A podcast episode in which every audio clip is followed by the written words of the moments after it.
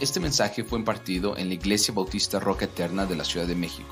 Para más información visita nuestro sitio de internet rocaeternamexico.com o en Facebook Roca Eterna México. Esperamos que este mensaje sea de bendición a tu vida. Vimos la semana pasada que estamos llamados a responder a las autoridades, ¿no es cierto? Eso es lo que estuvimos observando. Sin embargo, hermanos, no sé si ustedes recuerdan, teníamos dos excepciones en toda la totalidad de, este mandato a obedecer. Hay dos excepciones, no sé si ustedes las recuerdan. La primera excepción era que eh, es, es cuando, la tenemos ahí hermano, la puedes ver por favor. Una, una es cuando el gobierno nos ordena hacer lo que Dios no quiere que hagamos. ¿Recuerdan eso? ¿No es cierto? Y la otra excepción es cuando el gobierno nos dice que no hagamos lo que Dios sí quiere que hagamos. ¿Están de acuerdo? Ahí están esas excepciones y son muy claras, hermanos. Son bastante claras. Sin embargo, aparte de esas excepciones, en todas las demás circunstancias que se presenten, somos llamados como creyentes, somos llamados como cristianos a someternos al gobierno que está ahora, en este tiempo, sobre nosotros y que, por cierto, Dios ha establecido. Todo esto es muy claro en la declaración inicial del versículo 1. Recuerda, sométase toda persona a las autoridades superiores. ¿Hay alguna duda en esto, hermanos? Ninguna. ¿Cuál es tu obligación como creyente? La semana que entra, si Dios quiere, vamos a ver la siguiente obligación, el pago de impuestos. Pero el asunto es que es, tan claro, hermanos, tan claro, y aquí no sé si te pasa a ti y te haces esa pregunta, ¿por qué me tengo que someter a las autoridades que no me están tratando como yo debería o espero que me traten? ¿No es cierto? ¿Por qué lo tengo que hacer? Aquí está claro, debes someterte a las autoridades. Y los porqués están aquí. Y esta es la idea principal, hermanos. Cuando tú vas al versículo 2 al 5, te vas a dar cuenta que simplemente están prosiguiendo a esta idea. El principio entonces es muy claro. Cada uno de nosotros está sujeto a las autoridades. Hoy vamos a seguir viendo las razones por las que Pablo eh, nos da, por las cuales como creyentes debemos someternos a la, a la autoridad. ¿Cuál fue la primera que vimos la semana pasada? Dios establece las autoridades, ¿no es cierto? Versículo 1, porque no hay autoridad puesta de parte de Dios y las que hay por Dios han sido establecidas. La segunda razón por la que yo como creyente debo someterme a las autoridades es porque oponerse a la autoridad es rebelarse a lo que Dios establece. ¿Están de acuerdo? Versículo 2, observen lo que dice, de modo que quien se opone a la autoridad, a lo establecido por Dios, resiste. Bueno, parece que está todo bien entendido aquí, hermanos. Pero caemos muchas veces en este grave error, nosotros como cristianos, en no cumplir este mandato, hermanos. Resistimos al gobierno o resistirnos a este gobierno, a cualquier otro gobierno de cualquier otro país o incluso nuestro país, es rebelión contra Dios, según lo que vemos en la Escritura es rebelión contra Dios. Ya lo expliqué la semana pasada, no es que me, someto de forma ciega, y acabamos de ver las dos excepciones ahorita, pero sí al punto de entender que lo que Dios ha establecido es por Él y Él tiene un propósito por lo cual lo ha establecido. ¿Recuerdan ustedes, hermanos, cuando David pecó deliberadamente eh, eh, eh, en contra de nuestro Dios? Cuando tú le vas al Antiguo Testamento, ves peca contra Dios, ¿no es cierto? Está David ahí en su balcón como el gran rey, está en un balcón grande, superior a todos, como es el rey, él, está por la, preeminencia, está viendo a todo a su alrededor, está en su balcón ahí el más alto, y un día él estaba allí arriba mirando a, los demás balcones, ¿recuerdan ustedes? y en ese balcón, hermanos, donde estaba él, está viendo a una mujer, está rondando, mirando y ve a la esposa de Urias. ¿Recuerdan ustedes esto? Ve a su esposa bañándose en lo que podría haber sido un lugar especial para ella, en donde nadie la podría ver, pero David sí la estaba viendo. Ve a su esposa de Urias bañándose. Entonces él comienza a codiciar a esta mujer cuando la ve bañándose ahí.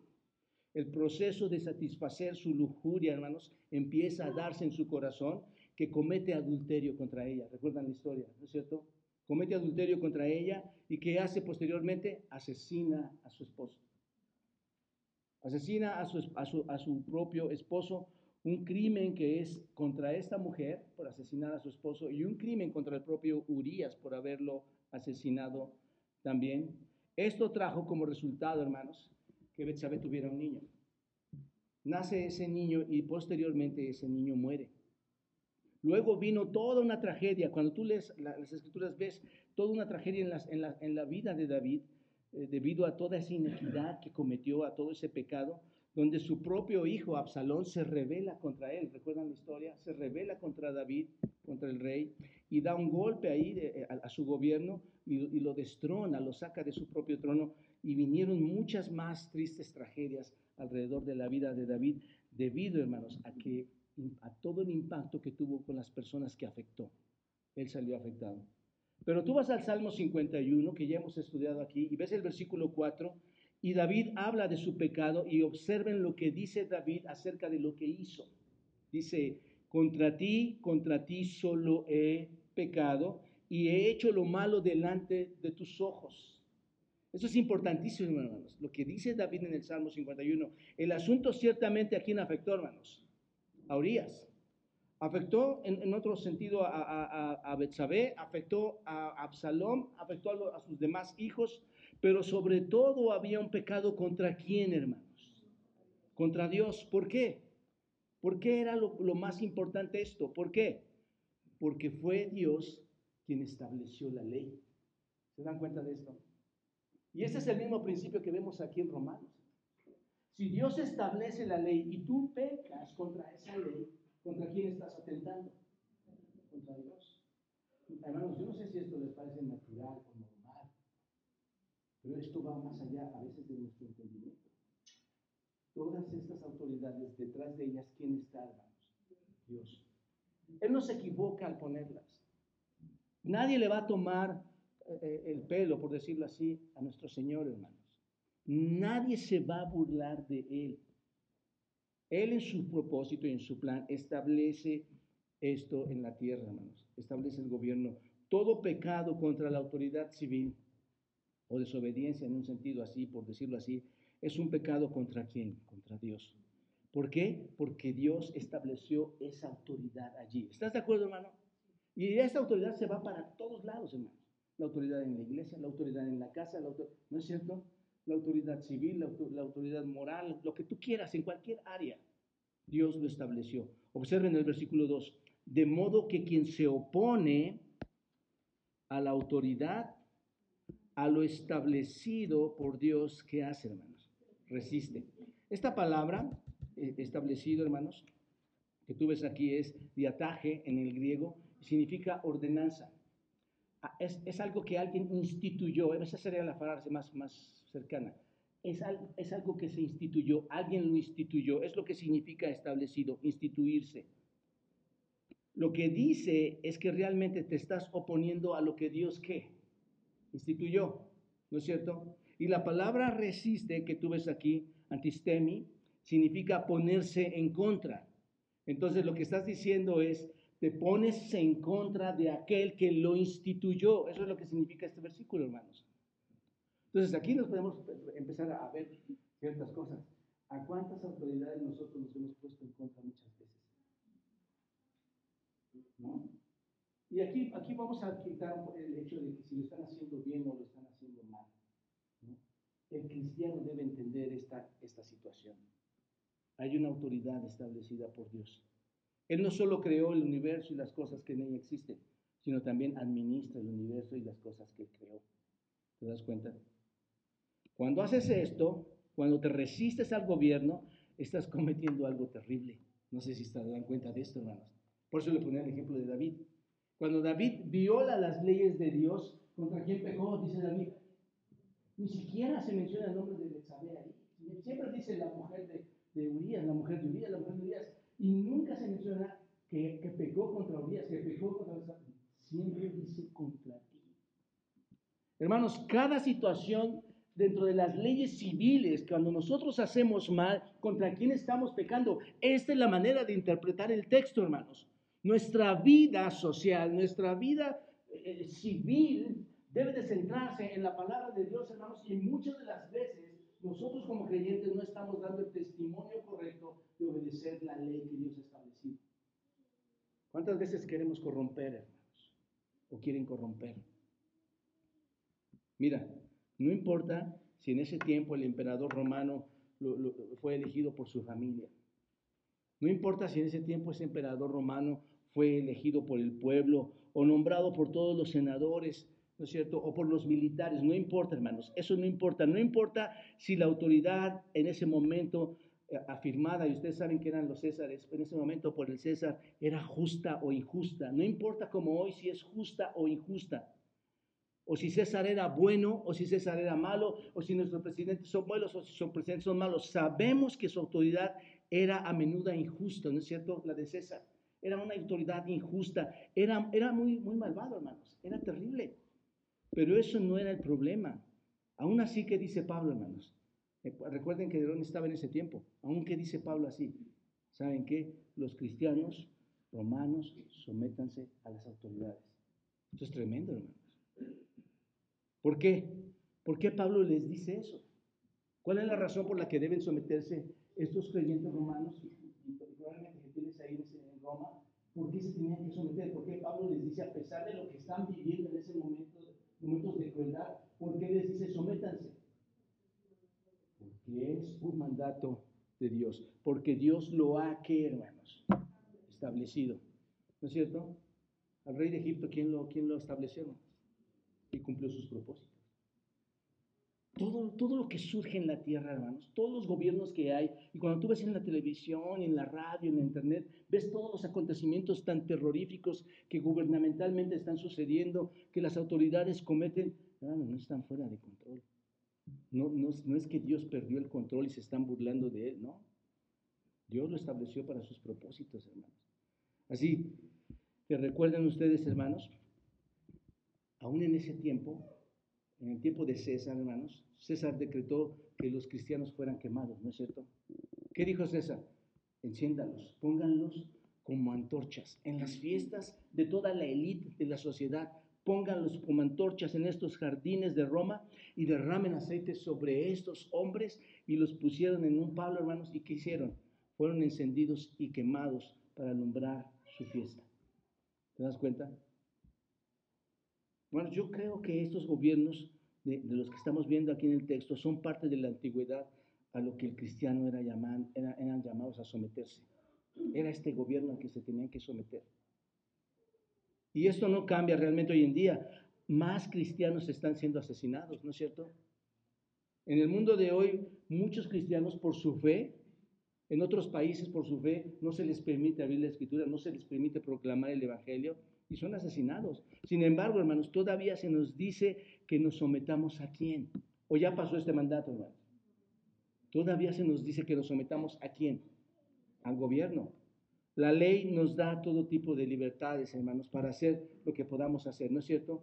Tú, puedes, tú, tú tienes una ley y la puedes ejercer socialmente, civilmente, sacas tu credencial, puedes ir a votar, puedes hacer, eres participante de esto la ley nos da todo tipo de libertades para hacer lo que podamos.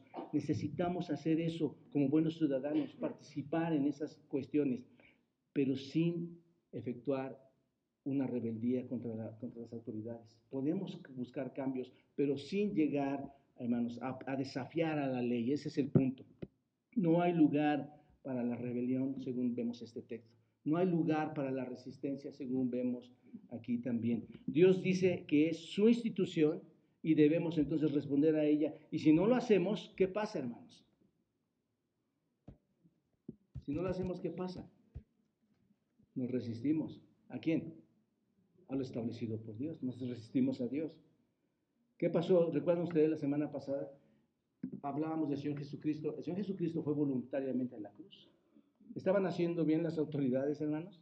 No, pero voluntariamente, sin resistirte, él fue, no pronunció palabra alguna. Y el apóstol Pablo, ¿qué pasó, hermanos? Fue, agachó, se agachó, tomaron su cabeza y lo degollaron. ¿Se resistió? En lo absoluto, hermanos. Rebelarse contra esto es rebelarse contra Dios.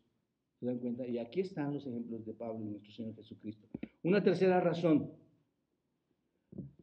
es que nosotros nos sometemos a, la autoridad, a las autoridades porque resistir a lo establecido por Dios trae consecuencias.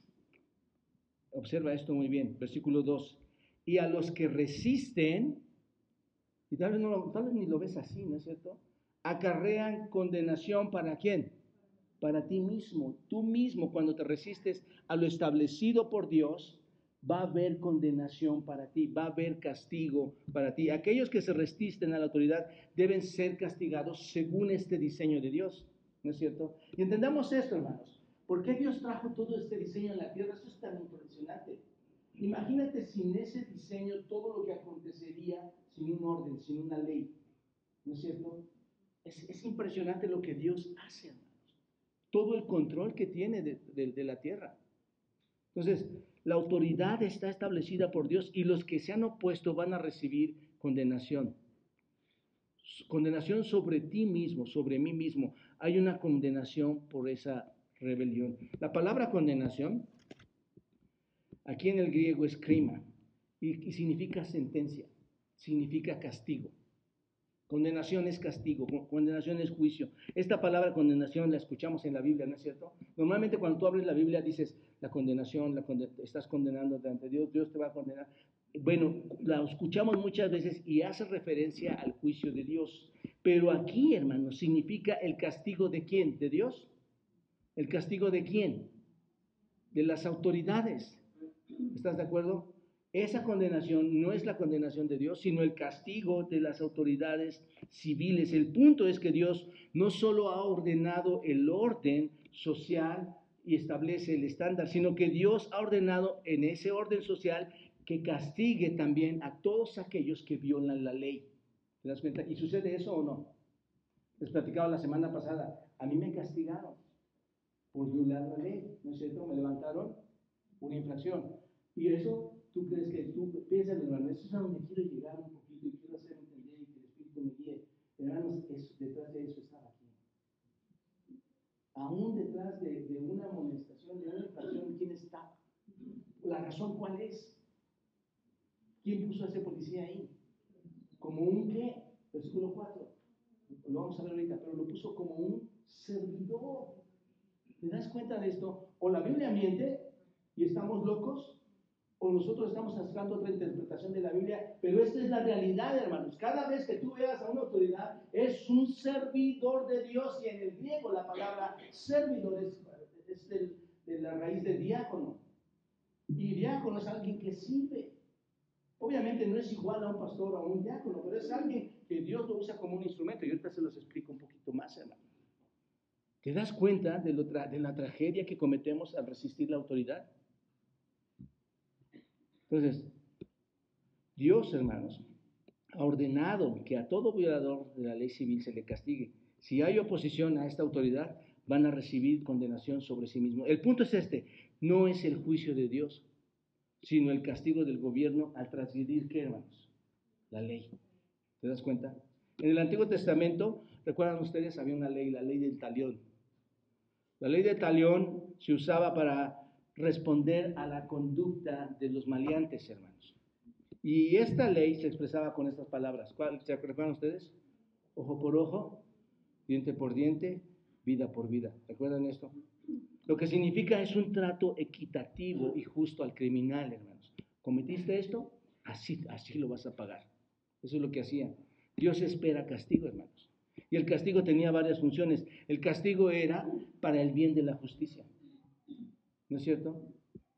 Para lograr la justicia, para lograr la equidad. El castigo también tenía que actuar como un elemento para el temor, para que hubiera temor en ese castigo, que ese castigo restringiera a esos malvados, a esas personas malas, para no volver a hacer el mal, ¿no es cierto? Oye, hermanos, tenemos leyes y la gente parece violarlas aún así, ¿no es cierto? Hoy cualquiera sale y te asesina con un cuchillo. Hoy cualquiera sale y te secuestra y, te, vayas con tu familia, cinco o diez personas te secuestran y te matan. Imagínate qué sería sin todo esto, todo esto. Bueno, Dios lo que dice es, debe haber temor. Y a ese temor debe haber un castigo. ¿De quién? ¿De Dios? No, de las autoridades, hablando en este sentido. ¿Te das cuenta? El castigo por parte del gobierno también debía ser una prevención para la venganza privada, hermano. Porque ¿cuántos quieren tomar su propia venganza? Pero en la escritura no vemos que nosotros tengamos que vengarnos. ¿No es cierto? Dice, la venganza es mía. ¿No es cierto? La Biblia nos habla de todas estas cosas. No hay lugar en la Biblia, hermanos, para la venganza personal, para la venganza privada. El gobierno asume el papel de ejecutar todo esto, hermanos, y lo hace cumplir a través de aquellas órdenes de, civiles, ¿no es cierto? Ahí está la policía, para eso está, hermanos, que tiene la responsabilidad de hacer precisamente eso. Así que por el bien de la justicia, el bien de la rehabilitación de las personas, el bien de la prevención de la, por una venganza privada, hermanos, Dios ordena al gobierno para castigar a aquellos que violan la ley. ¿Te das cuenta?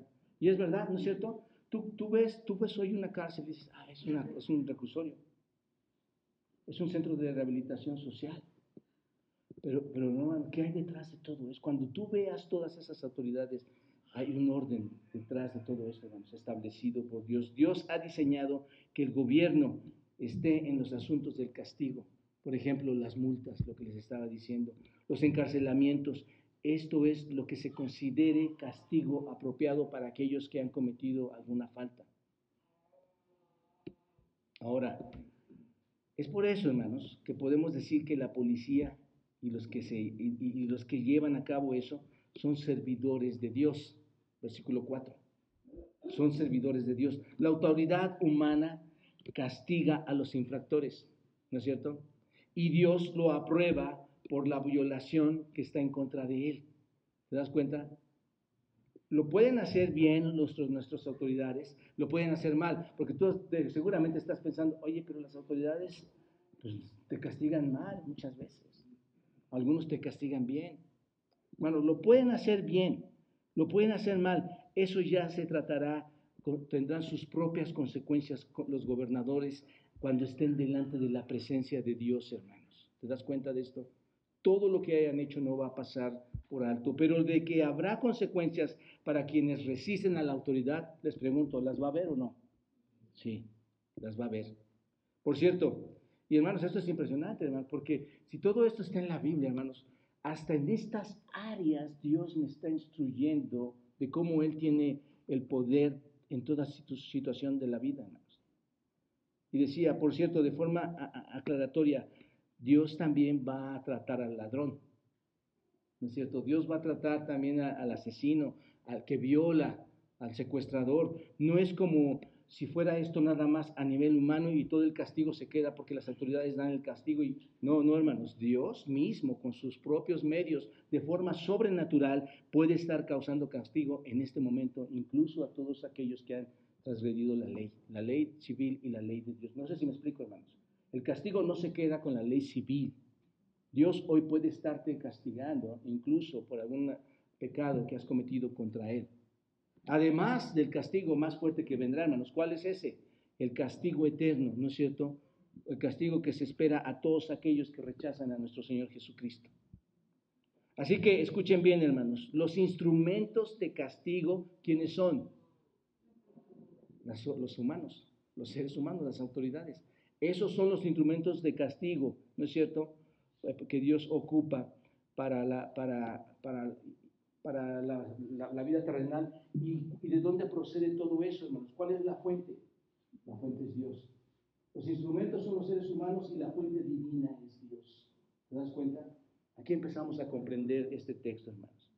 Cuando este orden se rompe, hermanos, piénsenlo.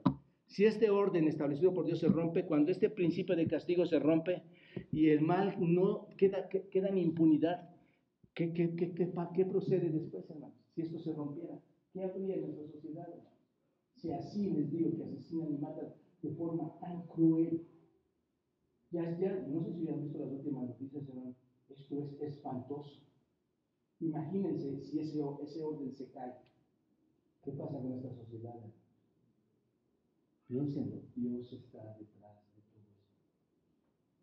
Dios está detrás de todos los que nos gobiernan. Una cuarta razón. Dios establece el gobierno para que el mal no se extienda, para limitar ese mal. Porque las, los magistrados no están para infundir temor.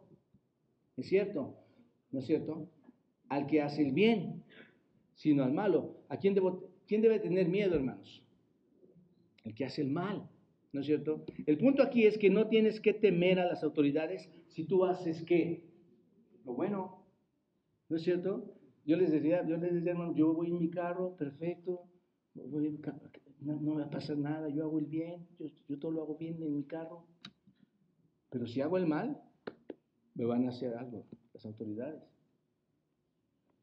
Pero si haces lo malo, la autoridad te tiene que hacer temer. Ese es el punto, hermanos.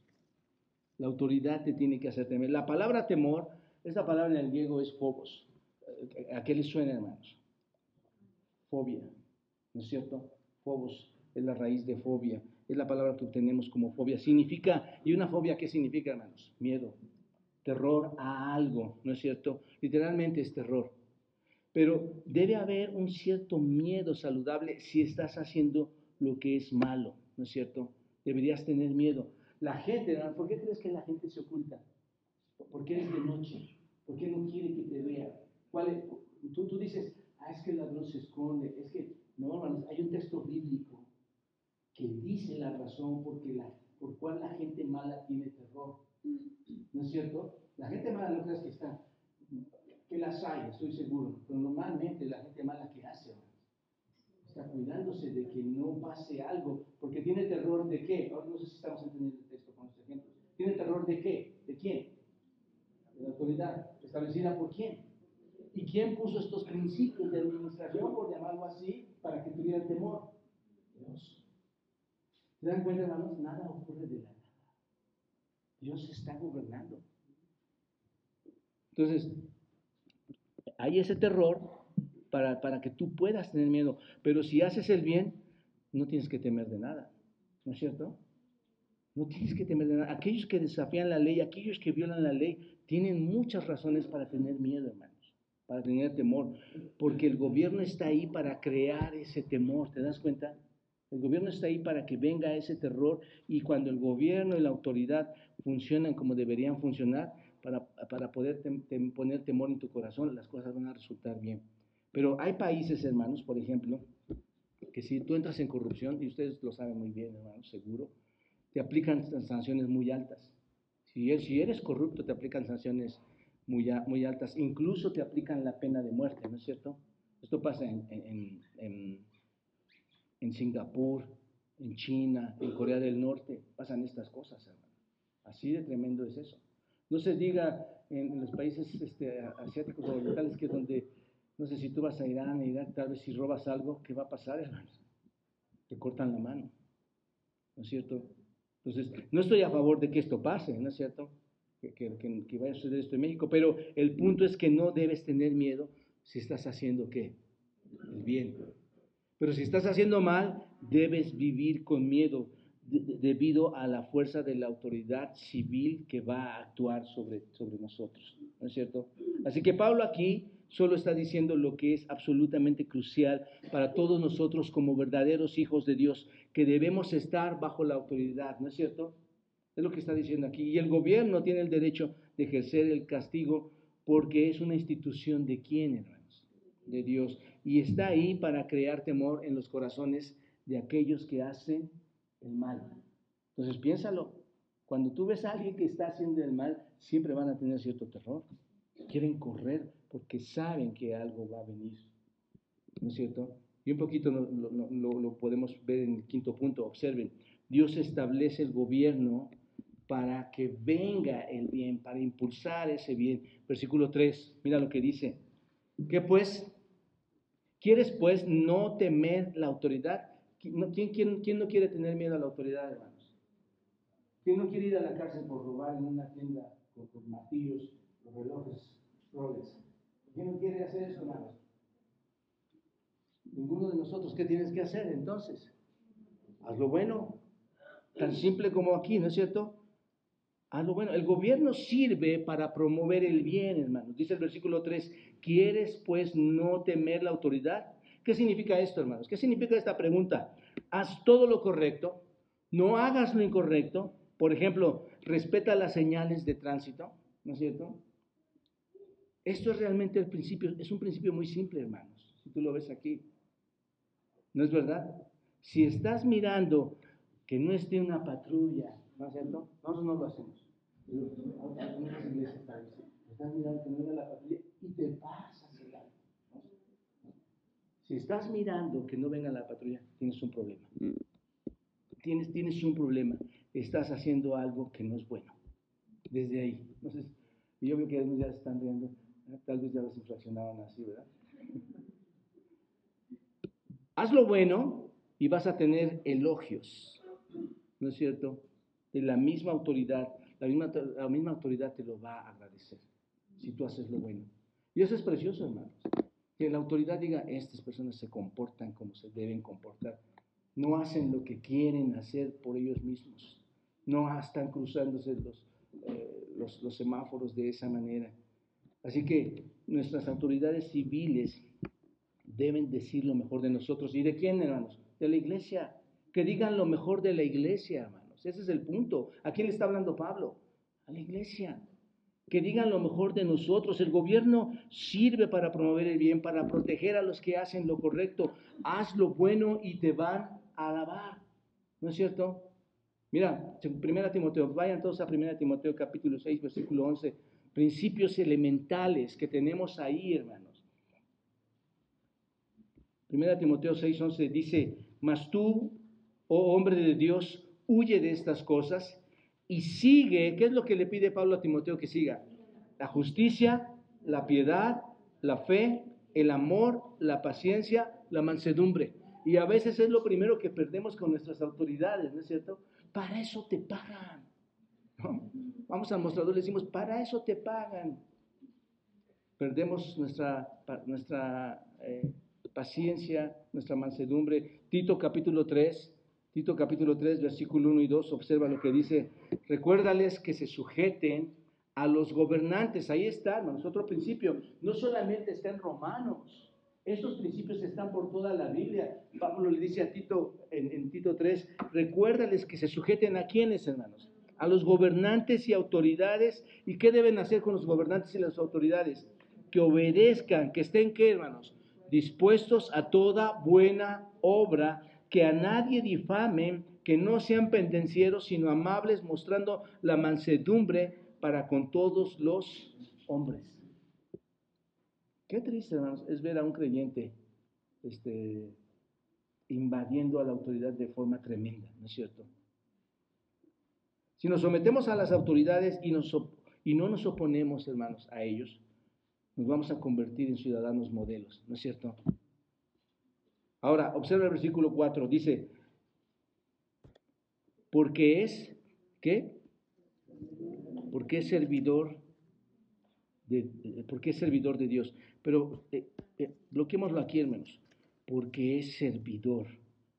Este servidor podría ser cualquier autoridad civil, ¿no es cierto? Siguiendo el, el contexto de este texto, puede ser cualquier autoridad civil. ¿Quiénes pueden ser, hermanos? Cualquier funcionario público, ¿no? Puede ser la policía, ¿no es cierto? Ellos son servidores. Aquí es importante que entendamos esto, hermanos. Ellos son servidores y este, este, este genitivo, las palabras de son posesiones en el griego y es de propiedad. Es, eh, ¿A quién le pertenece, hermanos? Entonces, ¿quién es servidor? ¿A quién, ¿De quién es este servidor? De Dios. Este servidor es de Dios. Dios lo ha puesto ahí. ¿Te das cuenta de esto? Dios lo ha puesto ahí.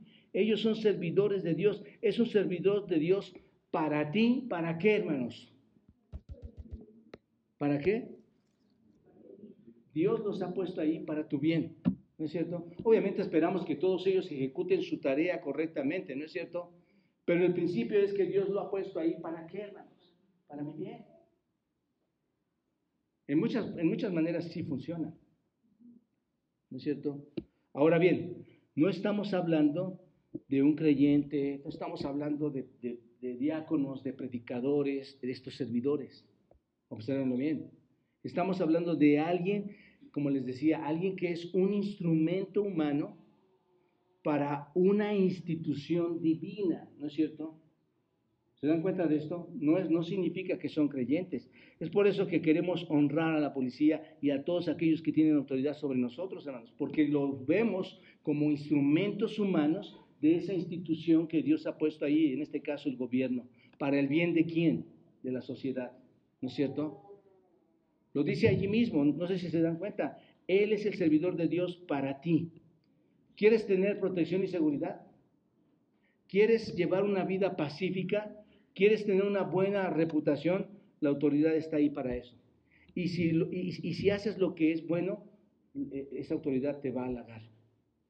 Aquí está el propósito principal, observen hermanos. El propósito principal del gobernante aquí e, e, está, aquí está, de todos los que nos gobiernan, es ser un servidor de Dios para tu bien.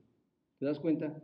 Eso es lo que es proteger a aquellos que están haciendo el bien y servirles y servir a la comunidad. Insisto, hermanos, si lo hacen mal o bien, ellos darán cuenta con Dios nuestro Creador. Ellos van a dar las, cuentas. Nosotros tenemos instrucciones precisas aquí. Así que sean cristiano o no, sigue siendo un servidor de Dios porque Dios ha instituido eso. Una sexta razón, Dios permite al gobierno castigar al que hace lo malo. Dios le permite castigar al que hace lo malo. Observa, versículo 4, otra vez muy importante. Pero si haces lo malo, ahí podremos hacer un paréntesis y podríamos decir, ¿qué pasa?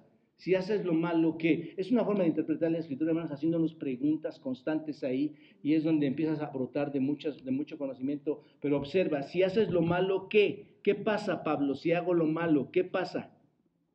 Teme. Ahí está, hermanos, son palabras de, de Dios, del Espíritu. Si haces lo malo, teme. ¿Por qué? ¿Por qué? Porque no en vano lleva qué, hermano ¿Quién? El servidor, pues es servidor de Dios. Y no solo servidor, es un qué, hermanos? Vengador. ¿Para qué, hermanos? Para castigar a quién? Al que hace lo malo. esto, es verdad, esto ocurre. Por eso les digo que no, todo lo que pasa en la sociedad, a veces pensamos que son ocurrencias de la nada, pero todo esto proviene de Dios, hermano. Básicamente es que debemos someternos al gobierno porque los gobernantes están facultados por quién, hermanos? Por Dios para infligir un castigo severo, ¿no es cierto?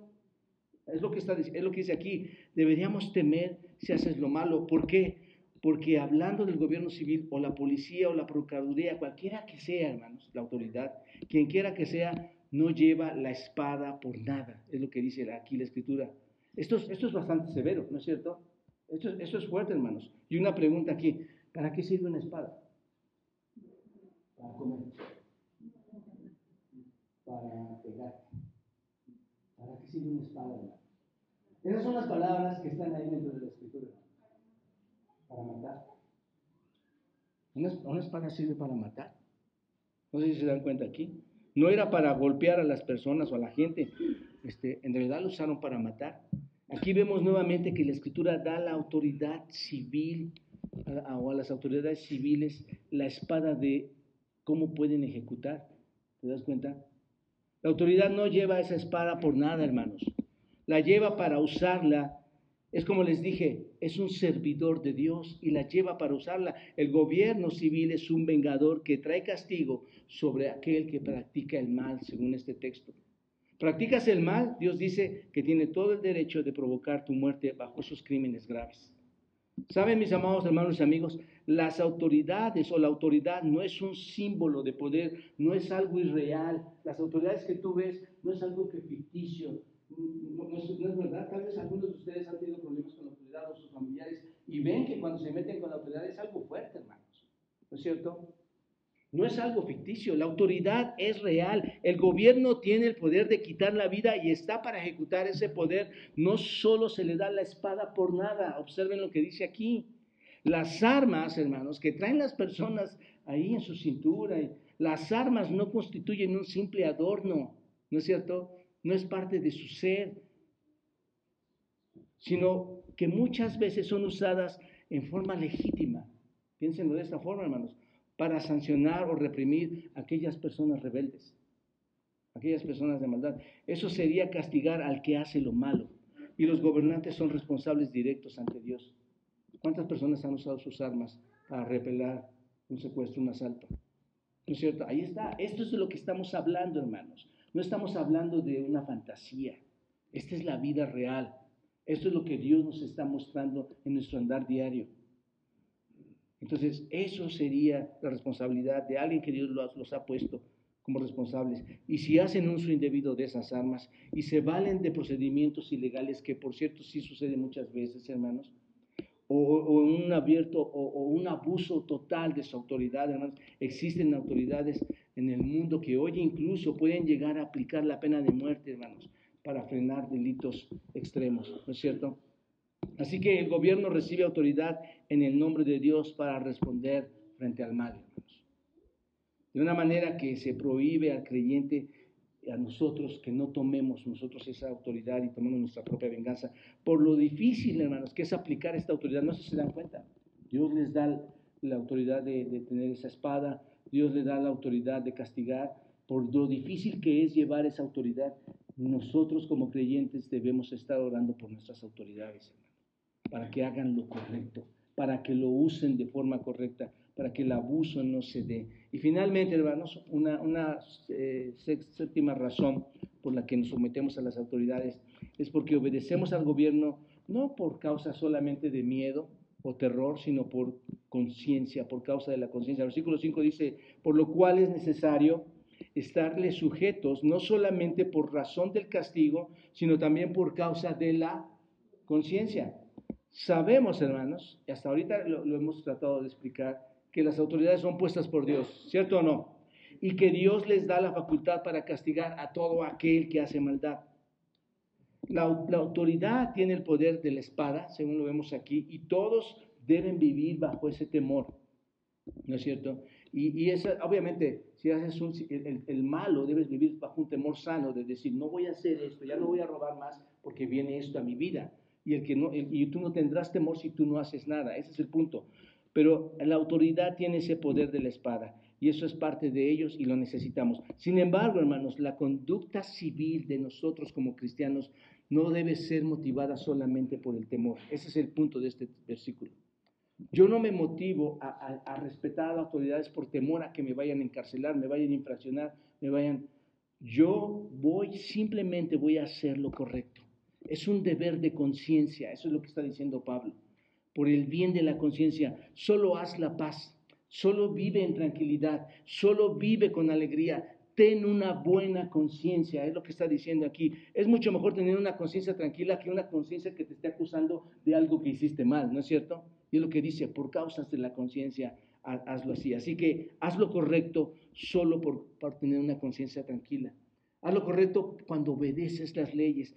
Hazlo por una conciencia limpia. Solo vive bajo la ley de Dios, bajo la ley de la tierra. Sé obediente a todos los que están por encima de ti.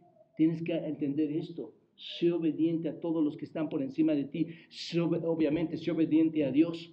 Solo por la paz que trae ser obediente a Dios. ¿Te das cuenta? Solo por el gozo que trae a tu corazón, solo porque sabes que es correcto y que es maravilloso vivir en el conocimiento de que estás haciendo lo correcto cuando sabes que es correcto. ¿Me explico, hermanos? Así que concluyo con esto, hermanos. Nosotros como creyentes nos sometemos a las autoridades. ¿Por qué? Número uno, porque Dios lo estableció. Número dos, porque si me opongo a la autoridad, ¿a quién me opongo? A Dios. Número tres, yo voy a obedecer las autoridades porque resistir a lo establecido por Dios, ¿qué va a traer? Consecuencias. Porque Dios establece el gobierno para limitar el mal. Porque Dios le permite al gobierno impulsar el bien. Porque Dios le permite al gobierno castigar al que hace lo malo. Y porque obedecemos al gobierno por causa de la conciencia. Esas son las, las partes que Pablo nos quiere decir aquí. Y algo por el Espíritu Santo. Oremos para que las autoridades, hermanos, conozcan a Dios. ¿No es cierto?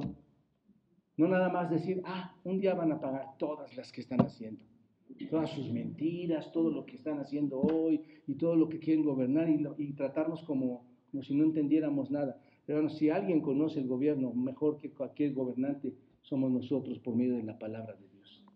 Oremos para que Dios tenga piedad de estos gobernantes que no están haciendo o, aquellos gobernantes que no están haciendo lo que deberían hacer. porque detrás de ellos está Dios con todo lo que acabamos de analizar esta mañana. Padre, ayúdanos a entender esto también nosotros, a ser diligentes, respetar tu autoridad, respetar la autoridad que tú estableces en la tierra y orar por aquellos que nos gobiernan, Dios, que necesitan, es obvio que necesitan, Señor, conocerte a ti, conocer al Creador, entender, Señor, que tú un día vas a gobernar a todo este mundo, Señor, en una nueva creación, nos vas a gobernar, Padre, por toda la eternidad. Ahí no habrá, Señor, ya más necesidad de todas estas cosas que tú has establecido en esta tierra. Porque, Señor, tú serás eh, en, nuestro sistema, por llamarlo así, ese sistema teocrático en donde tú eres y solamente tú en todo, Señor. Bendice a nuestras autoridades y guíanos, Señor, a obedecerlas a nosotros en Cristo Jesús. Amén.